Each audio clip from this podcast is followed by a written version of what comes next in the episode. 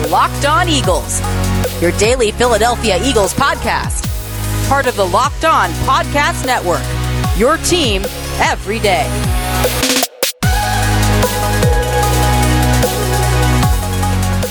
Hey everybody, what's going on? Welcome into another edition of your daily Philadelphia Eagles podcast. It's Locked On Eagles, as always, part of the Locked On Podcast Network, your team every day. Louis DiBiase joining you on this Thursday edition of the show, and it's brought to you by RockAuto.com. Amazing selection, reliably low prices, all the parts your car will ever need. Visit RockAuto.com and tell them Locked On sent you. We've got two more shows this week, today and tomorrow. Be sure to subscribe to the podcast wherever you get your shows 5 days a week. Monday through Friday, you have a new Locked On Eagles. It can be on the Audacy app, on Apple Podcasts, Google Podcasts, Spotify, Stitcher, you name it. We are available on all platforms 5 days a week. And then we always head on Twitter to talk birds at DiBiase, LOE, at Locked On Birds. You know, today's show is kind of special. Throughout the offseason, there haven't been many days where I've been proud to cover this version of the Philadelphia Eagles, right? You guys know I've been pretty unhappy about the way things ended with the Doug Peterson era, the Carson Wentz era, who stayed, who left, who is currently the quarterback, the way this team... You know, I haven't hated what they've done in free agency and through the NFL draft, but at the same time, it hasn't been the best offseason for Eagles fans. We all know that, considering what we went through during the 2020 season and this past offseason. But today, I'm very proud to be a member of the Philadelphia Eagles fan community and the media alike. They announced multiple promotions this morning within the front office and within the scouting department, and two of them make me proud to, again, be a fan of this team and the ability to cover this team on a professional level. Two women were promoted within the scouting department and the front office, Catherine Raiche and Amina Solomon, the Eagles helping them knock down these barriers and move up in the NFL. Raiche has been named the new Vice President of Football Operations, and that's awesome. ESPNW, like, that's not some just any position. Vice President of Football Operations, like, that's Andrew Barry, it's Joe Douglas, it's who was the guy Howie Roseman fired that Chip Kelly was super mad about? I think Tom Gamble, right? That was the right name, Tom Gamble. ESPNW says it is believed that Raiche, holding the new title of VP of Football Operations, it's believed to be the highest-ranking female executive in NFL history. So that is awesome that Philadelphia is the first team to have a female as their VP of Football Operations, the highest-ranking female executive in league history. A little bit about Catherine Raiche. Back in 2017, she was named the assistant GM of the Montreal Alouettes in the Canadian Football League, in the CFL, and she was the only female back then in the CFL to have general manager in her title at the time, and she was only 27 years old, so this is a very, very smart football mind with a ton of potential, and she's had a lot of potential since she was young. She previously served as the Eagles football operations and player personnel coordinator from 2019 to 2020. So Catherine Raiche named the new Vice President of Football Operations, the Eagles making history in that way today. And then Amina Solomon has been named a pro scout for the Eagles scouting department. Solomon worked in football operations for Temple University for multiple years, and she's been a part of the personal coordinators for the Eagles the last 3 years. And it's funny, I was on Twitter today, very proud to see so many people rally around these decisions the Eagles made. They are not small decisions. Again, Raiche, the first VP of Football Operations in NFL history that is a female. Again, ESPNW says it's believed that that is the highest-ranking executive for a female in NFL history. And yet you see some, though, it's still disappointing. You see some critics talking about how, they haven't played the game, therefore they can't do the X's and O's work, right? They shouldn't have these titles within the organization. But then you don't see these same people turn around and say anything when a man that has never played the game gets these same titles. And look, I can attest to, as somebody that has seen my co-host, Gino Camilleri, we signed on together as part of Locked On Eagles. I joined in June of 2018, and then I named him my co-host in August, right before the start of the 2018 season. To see where And Gino, I don't know his background in high school, but he did not play football on a very high level. I don't know if he ever played, but I know he didn't play in college, or certainly not, no offense, Gino, at a professional level, right? But from 2018 to now, where Gino's knowledge of the game has grown in just 3 years through the scouting academy, through endless grinding of the film and watching the Eagles, right? In college football, the dude watches the CFL and the AAF when it was existing and the XFL, and he's watching the FCS in spring, right? That dude eats, breathes, and sleeps football. And he did so much grinding to become a scout now with all 22, and he never played the game. So to see Gino, I saw firsthand how much his X's and O's knowledge has grown in 3 years through using all these different platforms. You don't think these women who are working at a much higher level than Gino and I in the NCAA, in the CFL, in the NFL, you don't think they've learned at an even higher level, at a higher rate? Much higher. The way they've progressed, significantly higher than Gino and I. So I don't get that criticism. To me, I actually like that people of these titles and of these backgrounds are getting, I should say, these titles. I don't always want people in charge of my team that played the game, because a lot of them, you can see, have tunnel vision. A lot of them have one-track minds. They're not willing as much as others to adapt and to see the game change. They think because I play the game, I know everything there is to know about it, and it will never change, right? You see that old man's club a lot of the time that just doesn't accept the Lamar Jackson types as quarterbacks. They say they're running backs, or they won't go for certain type of players, and they won't try to acquire talent in different ways like the Eagles did. You know, the Eagles built their Super Bowl team in 2017 through a lot of different avenues that the NFL really wasn't focused on, and a big one was the trade avenue. Like, Howie Roseman kind of started the trade era of the NFL back in 2017. So I'm not saying all former players are like that, where they have one-track minds and you should only hire people that were not players, but I will say there's downfalls to both sides, and I like having this balance, and I like having people of different backgrounds coming together and forming this Philadelphia Eagles football team. Because again, I think having different backgrounds, you have different perspectives, and you're going to try everything, and you need to be able to adapt or you're going to die.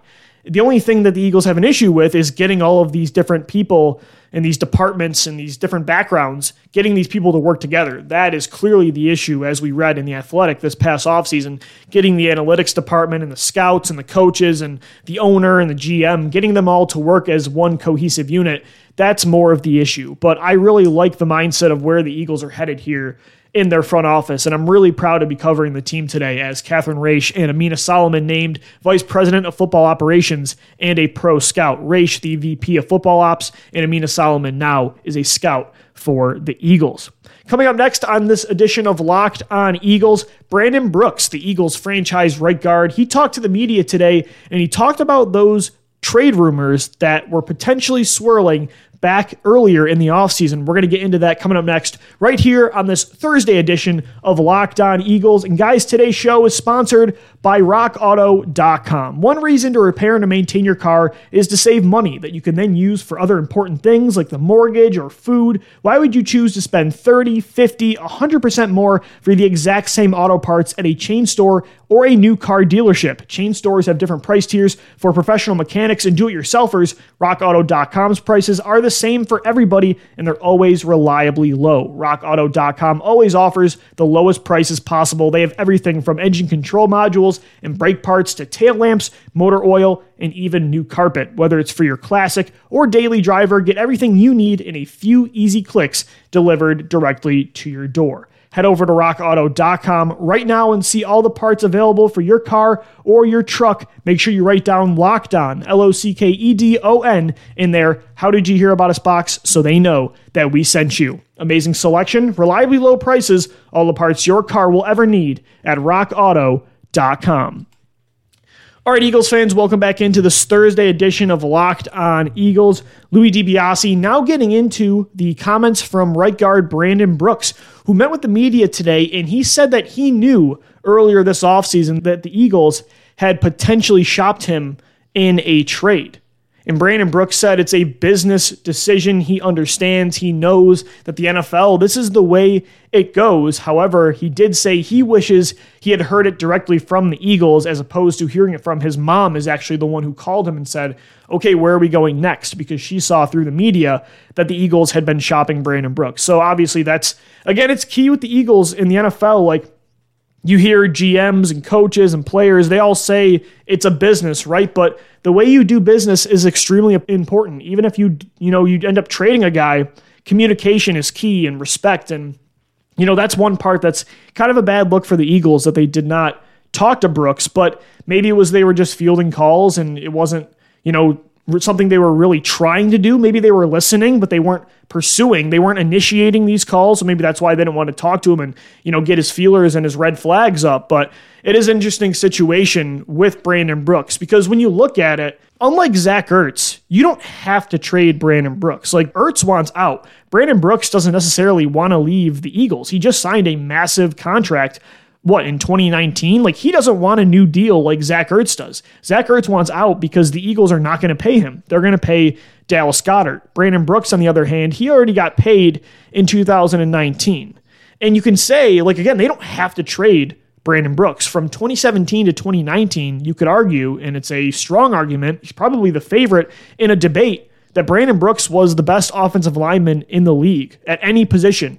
Left tackle, right tackle, guard, center. I think Brooks, if you were to take one offensive lineman, obviously tackle's more important, so teams would take tackles, but just based on performance, there might not have been a lineman playing better football than Brooks from the Super Bowl season up until that second torn Achilles after the 2019 season. So, and that was even after a torn Achilles in 2018. Remember, Brooks, he has torn his Achilles twice in the last 3 years. He tore it against the Saints in the divisional round of the 2018 playoff run. So you saw him, though, once before bounce back and become the best right guard in football after a torn Achilles. In 2019, he had the number 1 overall PFF grade. He was number 1 as well in run blocking and number 5 in pass blocking. So he could bounce back once again from this injury like he did. 31 also isn't that old, right, for an offensive lineman. We saw how long Jason Peters plays, and Brandon Brooks looks to be in the best shape of his life. So having a guy like that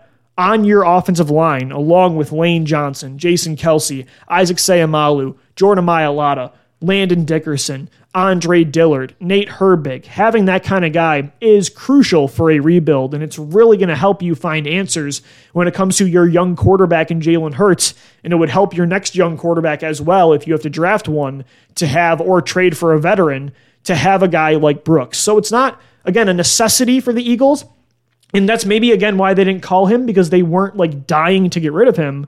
But at the same time, it does make sense why they would have been listening and trying to get feelers where the league had Brandon Brooks in mind when it comes to value through a trade, because the Eagles could free up $10 million if it was a post-June 1st trade.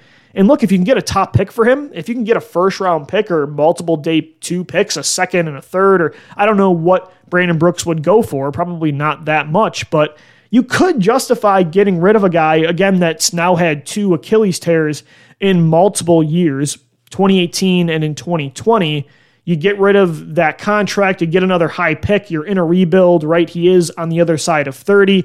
You'd be okay at right guard without him, right? You have depth there. Landon Dickerson could play the spot. I think Nate Herbig showed he could too. Heck, even, I think, in a pinch, Jordan Maialata could play inside. So you could justify they'd be okay without Brooks as well. And again, you don't know how another torn Achilles will affect him. You saw that the first time it didn't ail him. He was the best lineman in 2019, but there is that unpredictability there with how a second one will affect him in just 3 years. So it's kind of a back and forth thing. I'm interested to see how it plays out in 2021. I'm interested to see if he can still be a staple of the team long-term on the field. I think if I had to put my money on it, he'd be much closer to what he was in 2019 than something that looks like damaged goods. But again, 2 torn Achilles.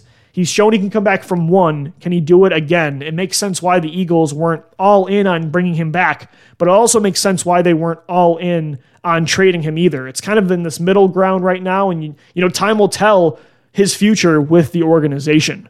Louis DiBiase joining you on this Thursday edition of Locked On Eagles. Guys, today's show is sponsored by BetOnline.ag. BetOnline is the fastest and the easiest way to bet on all your sports action. You've got baseball in full swing right now. The NBA and the NHL, they are in the middle of the first round of the playoffs. You've got UFC and MMA action. Get everything you need in a few easy clicks at BetOnline.ag.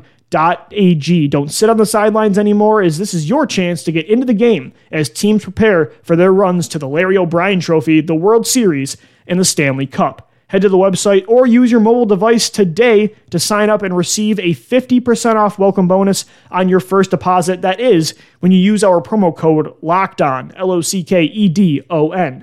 BetOnline, your online sportsbook experts. All right, Eagles fans, welcome back into this Thursday edition of your daily Philadelphia Eagles podcast. It's Locked On Eagles. It's interesting. I'm talking about Brandon Brooks and his future with the Eagles.